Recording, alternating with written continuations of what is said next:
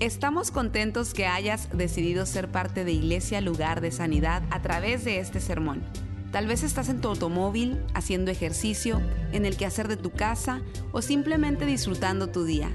Es nuestra oración y nuestro deseo que tú recibas lo que Dios tiene para ti. Si te es posible, te recomendamos que tomes notas de lo que Dios te hable el día de hoy. Padre, gracias por este mensaje que hemos preparado. La unción de tu Espíritu está sobre nosotros para hablar y para oír. Toca los corazones, Señor. Haz una obra especial. Hay alguien aquí en este lugar que necesita ser tocado. Necesita una palabra de aliento. Te pido que tú lo hagas ahora en el nombre de Jesús. Amén y amén y amén. Y luego de alabar a Dios y de glorificarle, entonces predicamos la palabra. Y la palabra de Dios es un desafío, es una inspiración para ayudarte a que tú arregles tu situación.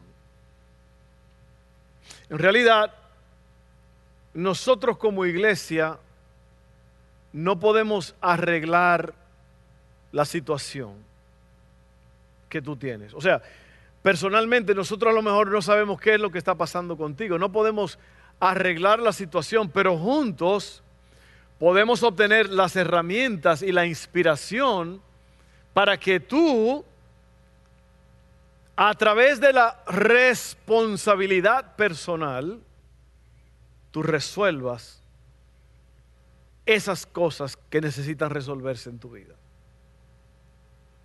Lo puedes hacer con lo que se da aquí, con la ayuda de Dios y con tu actitud lo vas a hacer. Yo siempre he dicho que cuando alguien admite que tiene un problema, ya resolvió 80% del problema. El resto es determinación y acción. Amén. Así que vamos a hablar de esto, el factor determinante. ¿Qué es el factor determinante?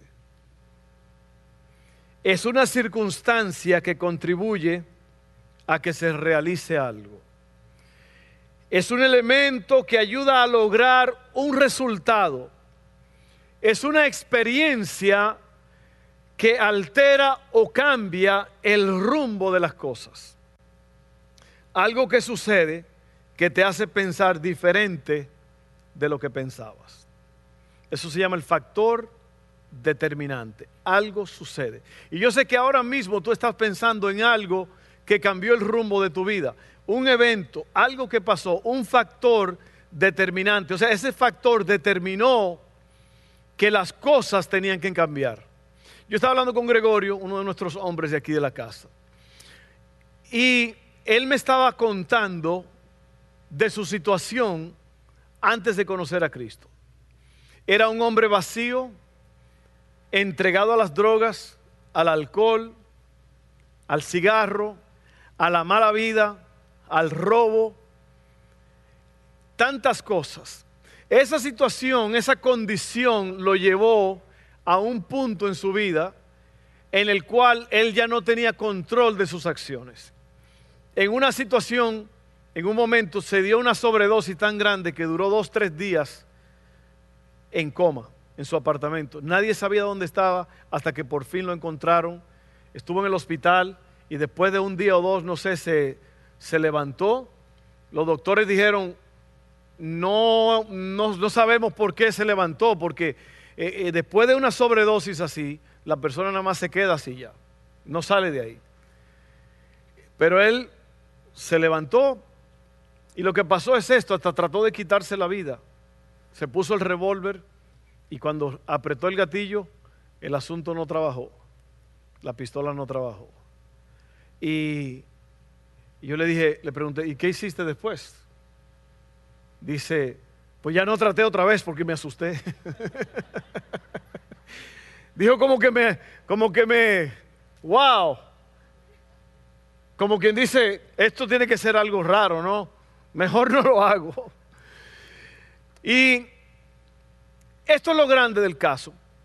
Hubo un factor determinante en una condición así, un hombre ya hecho pedazos, una vida que ya no servía, ante los ojos de él mismo, un hombre, un señor, le dijo, un amigo, oye, te quiero llevar a un lugar, vamos a probar.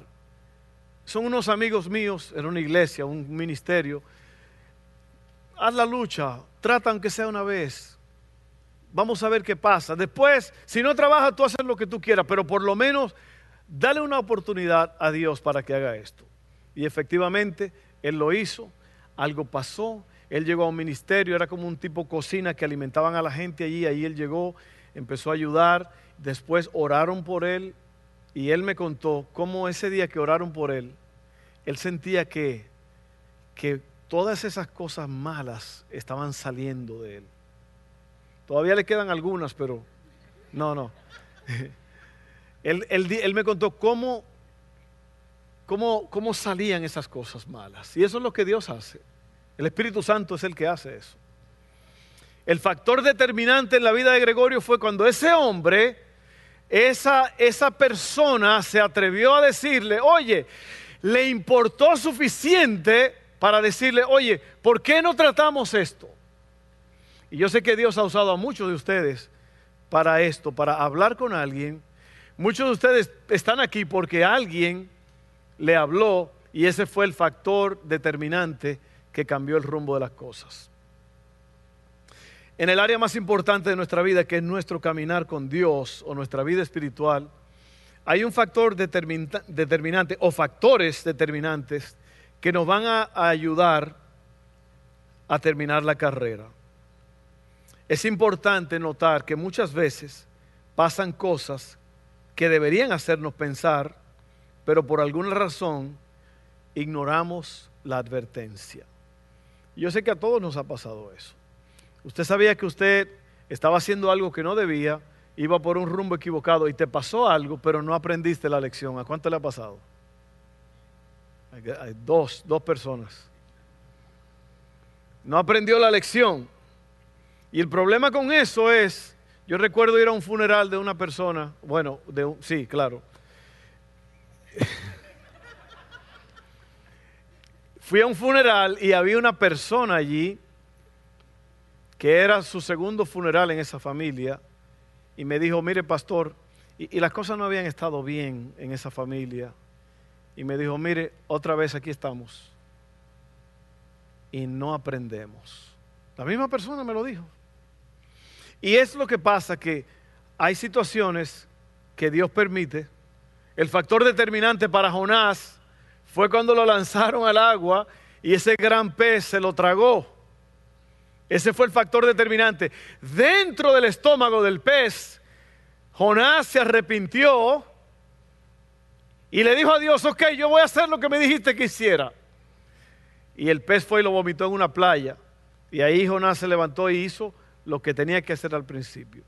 Entonces, hay cosas que te pasan en la vida para hablarte, para despertarte, y tú tienes que estar alerta para ver eso, poder captar eso, ¿okay? Si ignoramos ese factor determinante, podemos tener pérdidas irreparables o totales.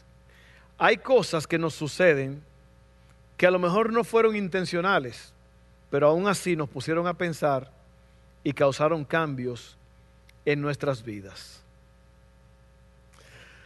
Hay un factor determinante en el caminar espiritual de cada persona que tiene que activarse intencionalmente para lograr una vida espiritual fuerte, continua y eficiente. ¿Cuál es ese factor? Le voy a decir cuál es. Estar convencido. Estar convencido. Hubo un factor determinante en mi vida personal que hizo que yo cambiara el rumbo de mi vida al comienzo de año, el primero del año. Yo amanecí con un dolorcito aquí detrás de la cabeza. Fui a una clínica y me dijeron que tenía la presión altísima. Y usted sabe que la presión alta no es bueno. Y desde ese día yo cambié mi vida. El factor determinante, ¿sabe cuál fue? El dolorcito de cabeza que me hizo levantarme, ir a la clínica y que me dijeran, esto es lo que está pasando contigo. Eso me despertó y hasta el día de hoy yo no he cesado de comer bien, y de hacer ejercicio todos los días que pueda. Y lo hago todos los días. Todos los días yo estoy ahí en esa pista corriendo. Cuando yo, o sea, si no puedo un día, me duele. Porque para mí esto es mi estilo de vida ahora. Y yo se lo recomiendo a usted. Hágalo. Hágalo, cuídese. ¿Por qué? Porque si no va a tener un factor determinante. Un factor determinante que va a ser un susto que le van a dar o se va a dar. Amén. Entonces, la convicción o estar convencido. Mira lo que quiere decir la palabra convencer. Conseguir mediante razones que una persona actúe o piense de un modo que inicialmente no era el deseado. Persuadir, reducir a alguien con argumentos o pruebas a reconocer la verdad de una cosa o adoptar una resolución. ¿En qué se basa la importancia de estar convencido? ¿En qué se basa la importancia de estar convencido? Cuando uno está convencido va a actuar en base a ese convencimiento. Cuando tú estás convencido de lo verdadero y de lo bueno, lo falso o lo malo va a tener poca influencia en ti. Entonces, te voy a explicar esto por un momento. Si tú, en todas las cosas que hacemos, en todos los procesos de la vida, nosotros tenemos que tener ese factor determinante que es que tenemos que estar convencidos. Tenemos que estar convencidos del matrimonio que yo quiero tener. Tenemos que estar convencidos de la clase de vida personal que yo quiero llevar. El primero del año yo me convencí de que yo tenía que cambiar mi vida. Lo primero que hice fue, fui a la tienda y compré 2 bolsas llenas de verduras. Desde ese día cambió mi forma de comer. ¿Ok? Yo me convencí ese día que las cosas tenían que cambiar. En tu trabajo, en lo que tú haces, tú tienes que estar convencido. Porque 70% de las personas en este país no están contentas con su trabajo. Oiga bien, 70% de las personas en este país no están contentas con su trabajo. ¿Por qué? Porque no están haciendo lo que quisieran hacer. Entonces, alguien dijo que el día que tú disfrutas tu trabajo, dejaste de trabajar. Ahora empiezas a disfrutar la vida. Entonces, eso es lo que pasa, que nosotros tenemos que estar convencidos. Por ejemplo, miren, si yo quiero un carro, ¿cuántos miles y miles de modelos de carros, de autos existen? Colores. Pero si yo de antemano, yo sé lo que yo quiero exactamente. Mi esposa vio un carro hace 2 días que le gustó mucho y ella estaba convencida que ese era el carro. Es un Mercedes-Benz G-Wagon, creo que se llama. El más barato que yo encontré cuesta, usado del 2005, $35,000. Yo le dije, ¿sabes qué? Vamos a ver si para el 2035 los reyes te traen algo diferente. No le dije eso. Pero ya ella se convenció que ese era el carro. No, lo que te quiero decir es esto, eso es punto y aparte, eso es. Cuando tú sabes lo que tú quieres, yo quiero un Mazda tal, del año tal, de este color. Ya tú no tienes que andar buscando como un loco, yendo de dealer en dealer, y que es que no sé, no. Cuando tú estás convencido de lo que tú quieres, se hace mucho más fácil. Amén. Entonces, si yo estoy convencido de la vida que yo quiero llevar, yo no voy a permitir que otras distracciones me cancelen mi propósito. Que viene ahorita, me estoy adelantando. Tres cosas de las cuales tenemos que estar convencidos primordialmente. 3 cosas. En primer lugar, tú tienes que estar convencido de quién es Dios. Esto quiere decir que yo sé que Él existe, que sé sobre su naturaleza, su carácter, su poder y su gracia. Esto se hace a través de leer la palabra de Dios, porque aquí está escrito sobre el carácter de Dios. Aquí nos dice cómo es que Dios trabaja. Aquí nos dice cuáles son las condiciones que Dios quiere para nosotros, cuando Él quiere hacer un milagro, cuando Él quiere hacer la obra, cuando Él quiere salvar a una persona. Bueno, siempre Él quiere hacerlo, pero aquí te dice cómo hacer eso, cómo recibir, cómo obtener el regalo de Dios. Este es el manual del fabricante, este es el manual del usuario. Aquí están todas las respuestas a todos los problemas de la vida, están en estos 66 libros. Y usted tiene que estar convencido de eso. Usted tiene que estar convencido de quién es Dios. En Hebreos 11, 1 al 3, dice así: la fe es la constancia de las cosas que se esperan, la comprobación de los hechos que no se ven. Por ella recibieron buen testimonio los antiguos. Por la fe comprendemos que el universo fue construido por la palabra de Dios, de modo que lo que se ve fue hecho de lo que no se veía. Aquí esto lo que te está diciendo es que la fe es creer sin ver. La fe es estar convencido de que Dios existe y que Él recompensa a los que le buscan. Lo vamos a leer ahora mismo. Hebreos 11:6 dice así: y sin fe es imposible agradar a Dios, porque es necesario que el que se acerca a Dios crea que Él existe y que es galardonador de los que le buscan. Usted no puede acercarse a Dios con dudas. Usted tiene que saber quién es Dios. Usted tiene que estar seguro de que Él es un Dios bueno, que Él quiere bendecirte, que Él quiere amarte. O sea, Él te ama, pero Él quiere mostrarte que te ama. Él quiere que tú sientas ese amor. Tú tienes que estar convencido de Dios primeramente. Tú tienes que saber que Dios es una realidad, que Dios llena tu día, que Dios es el que dirige tus pasos y tus pensamientos. Tú tienes que estar convencido de eso, porque si no, ¿sabes lo que va a pasar? Cuando tú llegues a un entronque o a un cruce en el camino, si tú no estás convencido de quién Dios es, tú vas a titubear en tu creencia a Él. Y por eso es que muchos cristianos están tirados a la orilla del camino, porque no estaban convencidos de su relación y de su creencia en Dios.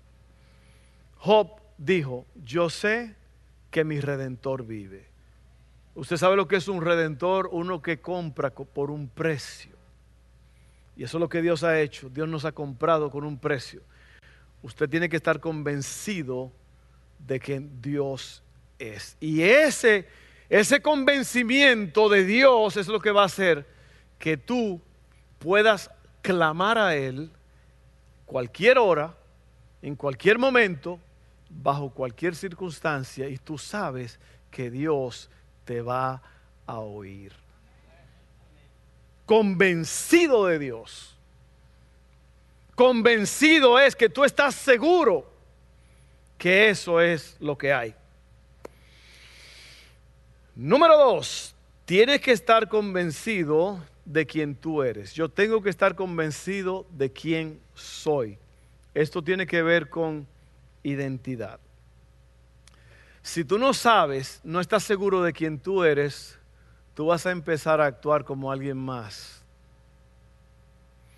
O tú no vas a tener control de ti mismo, porque si tú no tienes identidad, tú no sabes quién eres, tú no sabes para dónde vas, ni de dónde vienes. Esto me ayuda a funcionar y saber que fui creado por diseño de Dios, que soy especial, que tengo valor y propósito. Usted sabe cuántas personas hay en esta vida que no tienen autoestima, no se aman a sí mismos. Porque, lo que te dije la semana pasada, si alguien no estaba aquí, oiga bien lo que le voy a decir, porque esto te puede cambiar la vida. Lo que tú piensas de ti mismo es lo que tú piensas que la gente piensa de ti. Si tú piensas que tú eres tonto, tú piensas eso. Eso es lo que tú crees que la gente ven en ti. Cuando te ven, piensan que ven un tonto. Si tú te ves a ti mismo con defectos, así es como tú crees que la gente... Por eso es que mucha gente tiene miedo, tienen temor, no saben cómo portarse enfrente de la gente porque ellos creen, se subestiman, no tienen una identidad correcta.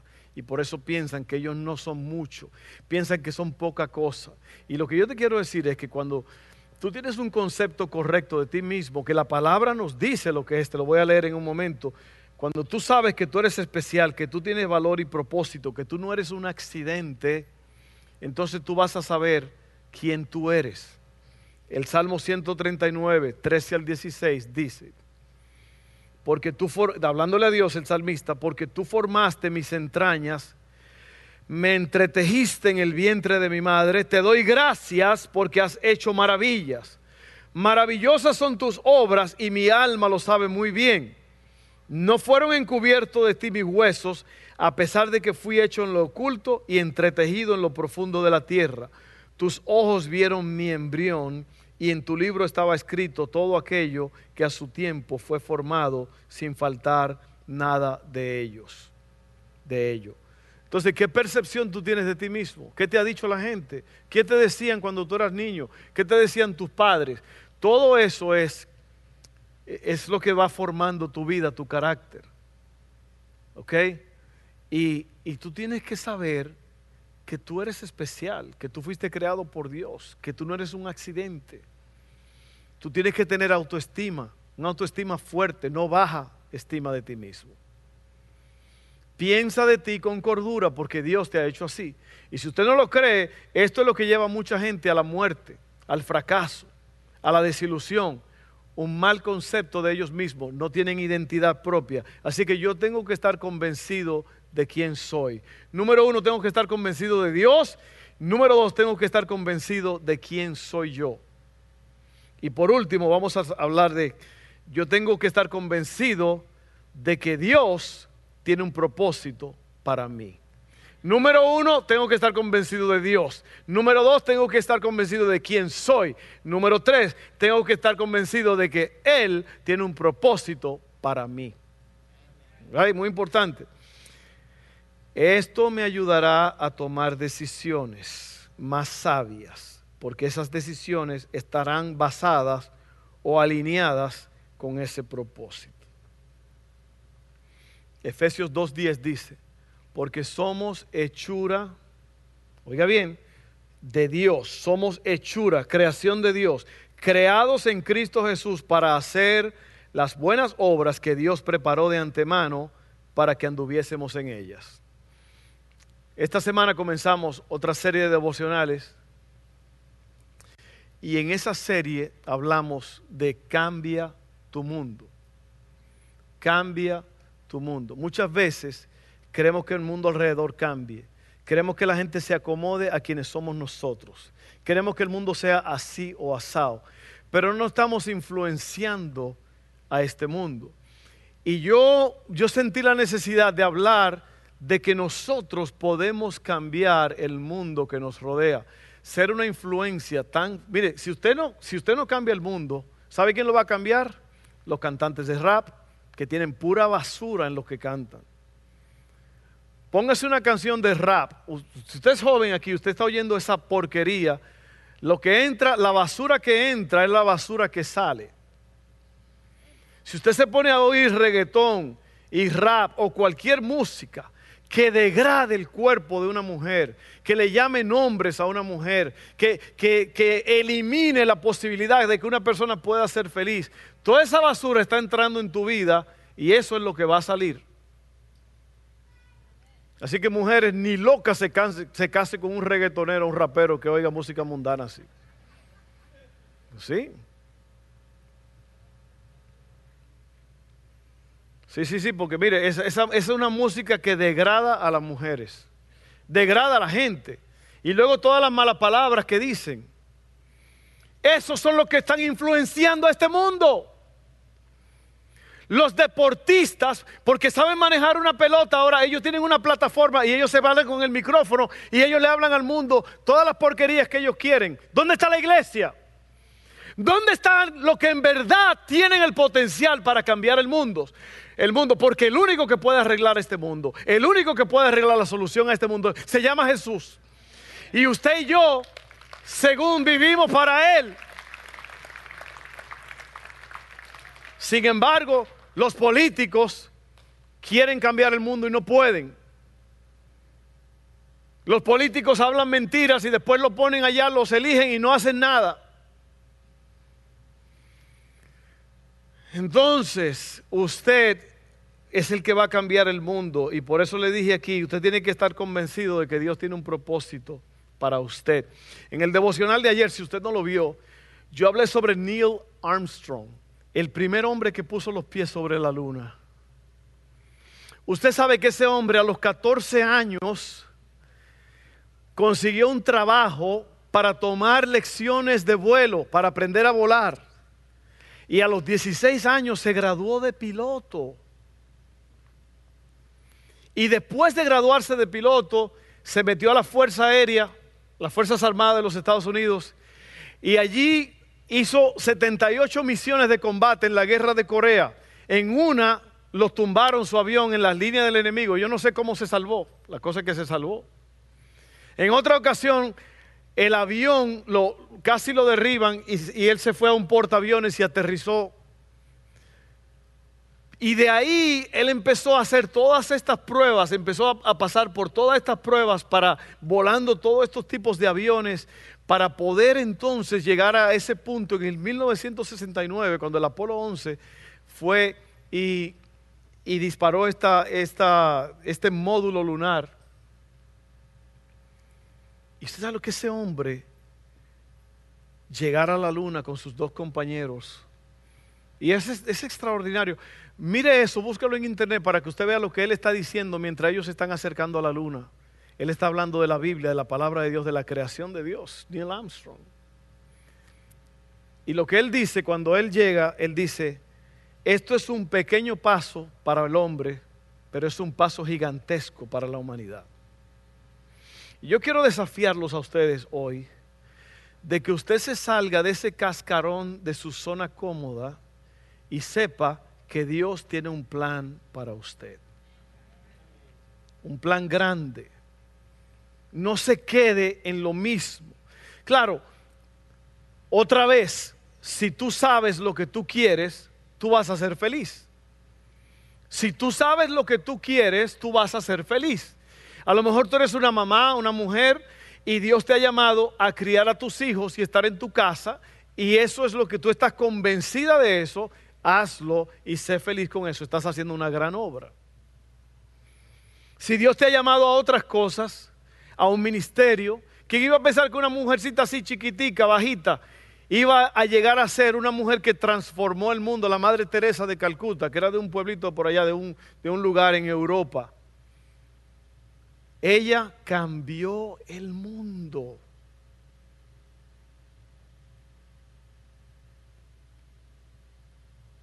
Alejandro Graham Bell, que hizo el teléfono, cambió el mundo. ¿Sabe cuál es la característica, cuáles son las características de las personas que cambian el mundo o que cambian su mundo alrededor? Es que no son egoístas. Todo el que cambia el mundo es porque quiere hacer algo por alguien, quiere hacer algo por los demás. Nunca del egoísmo no nace nada bueno. Del egoísmo no nace nada bueno. Mire, una persona egoísta es una persona que va a destruir su matrimonio. Una persona egoísta es una persona que no va a durar mucho en su trabajo. Una persona egoísta es una persona que no es feliz. Así que yo le animo a ustedes de que usted esté convencido de que Dios tiene un propósito para usted. ¿Por qué? Porque si usted no sabe lo que quiere y lo que cree, usted va a estar cambiando de trabajo, cambiando de escuela, cambiando de marido, cambiando de esposa, cambiando de iglesia. Usted sabe las personas que se han ido a esta iglesia porque querían algo mejor y se fueron a otra y allá les fue peor. Y llegaron allá donde un pastor y le dijeron, estamos buscando la iglesia perfecta. Y le dijo el pastor, no, pues ya si llegaste tú se dañó.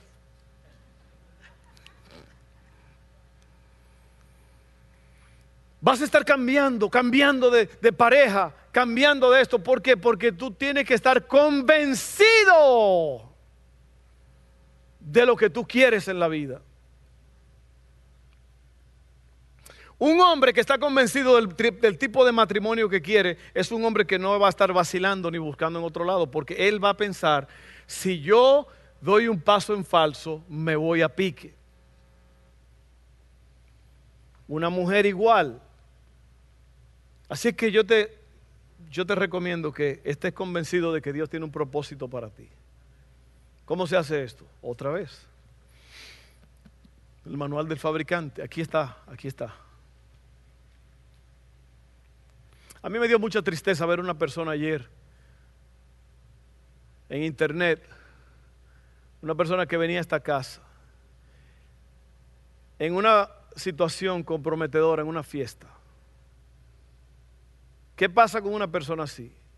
No está convencida de su llamado, de su caminar.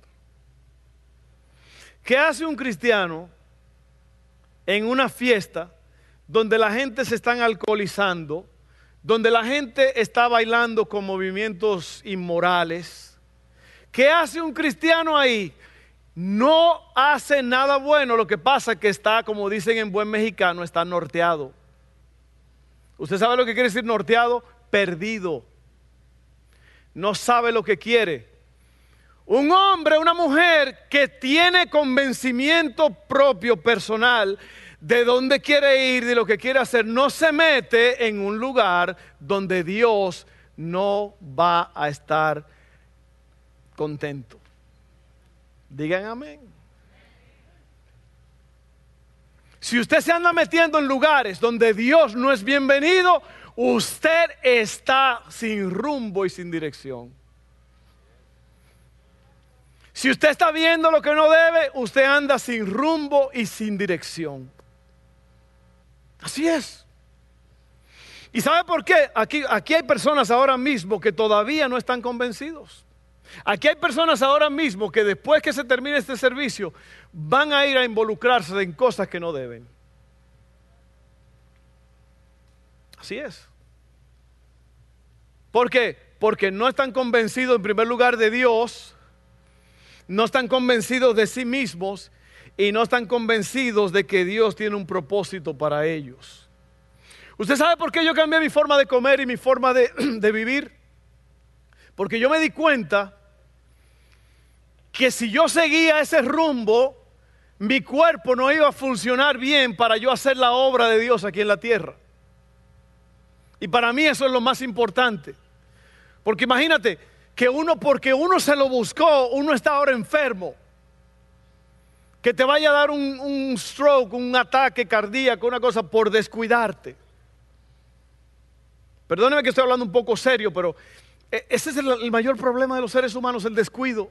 Descuidan su relación espiritual, descuidan su relación marital, descuidan su vida personal y por eso no tienen rumbo. Voy a terminar aquí ya porque la semana pasada me pasé y me regañaron. No es verdad, yo me pasé, yo me volví loco. Seguimos y era tardísimo cuando terminamos. Hebreos 4, 18 al 22 dice así: Abraham creyó contra toda esperanza, de modo que vino a ser padre de muchas naciones, de acuerdo con lo que Dios le había dicho. Con lo que se le había dicho, perdón. Así será tu descendencia. Sin debilitarse en la fe, él tuvo muy en cuenta su cuerpo ya muerto, pues tenía casi 100 años y la matriz muerta de Sara. Esto es una pareja, Abraham y Sara, 100 y 90. Y Dios le dice que van a tener un hijo. ¿Y sabe cómo le pusieron al hijo? Isaac, que quiere decir risa. Yo, una mujer con 90 años. ¿Sabe lo que quiere decir eso? Que mientras hay vida, hay esperanza. Mientras hay vida, Dios no ha terminado contigo. Amén. Pero no dudó de la promesa de Dios por falta de fe. Es un problema de la mayoría de los cristianos, se la pasan dudando. Duda. No dudó de la promesa de Dios por falta de fe. Al contrario, fue fortalecido en su fe, dando gloria a Dios, plenamente convencido de que Dios, quien había prometido, era poderoso para hacerlo. Por esta razón le fue contada por justicia. ¿Usted se da cuenta? Abraham no comía cuentos, como dicen en mi país.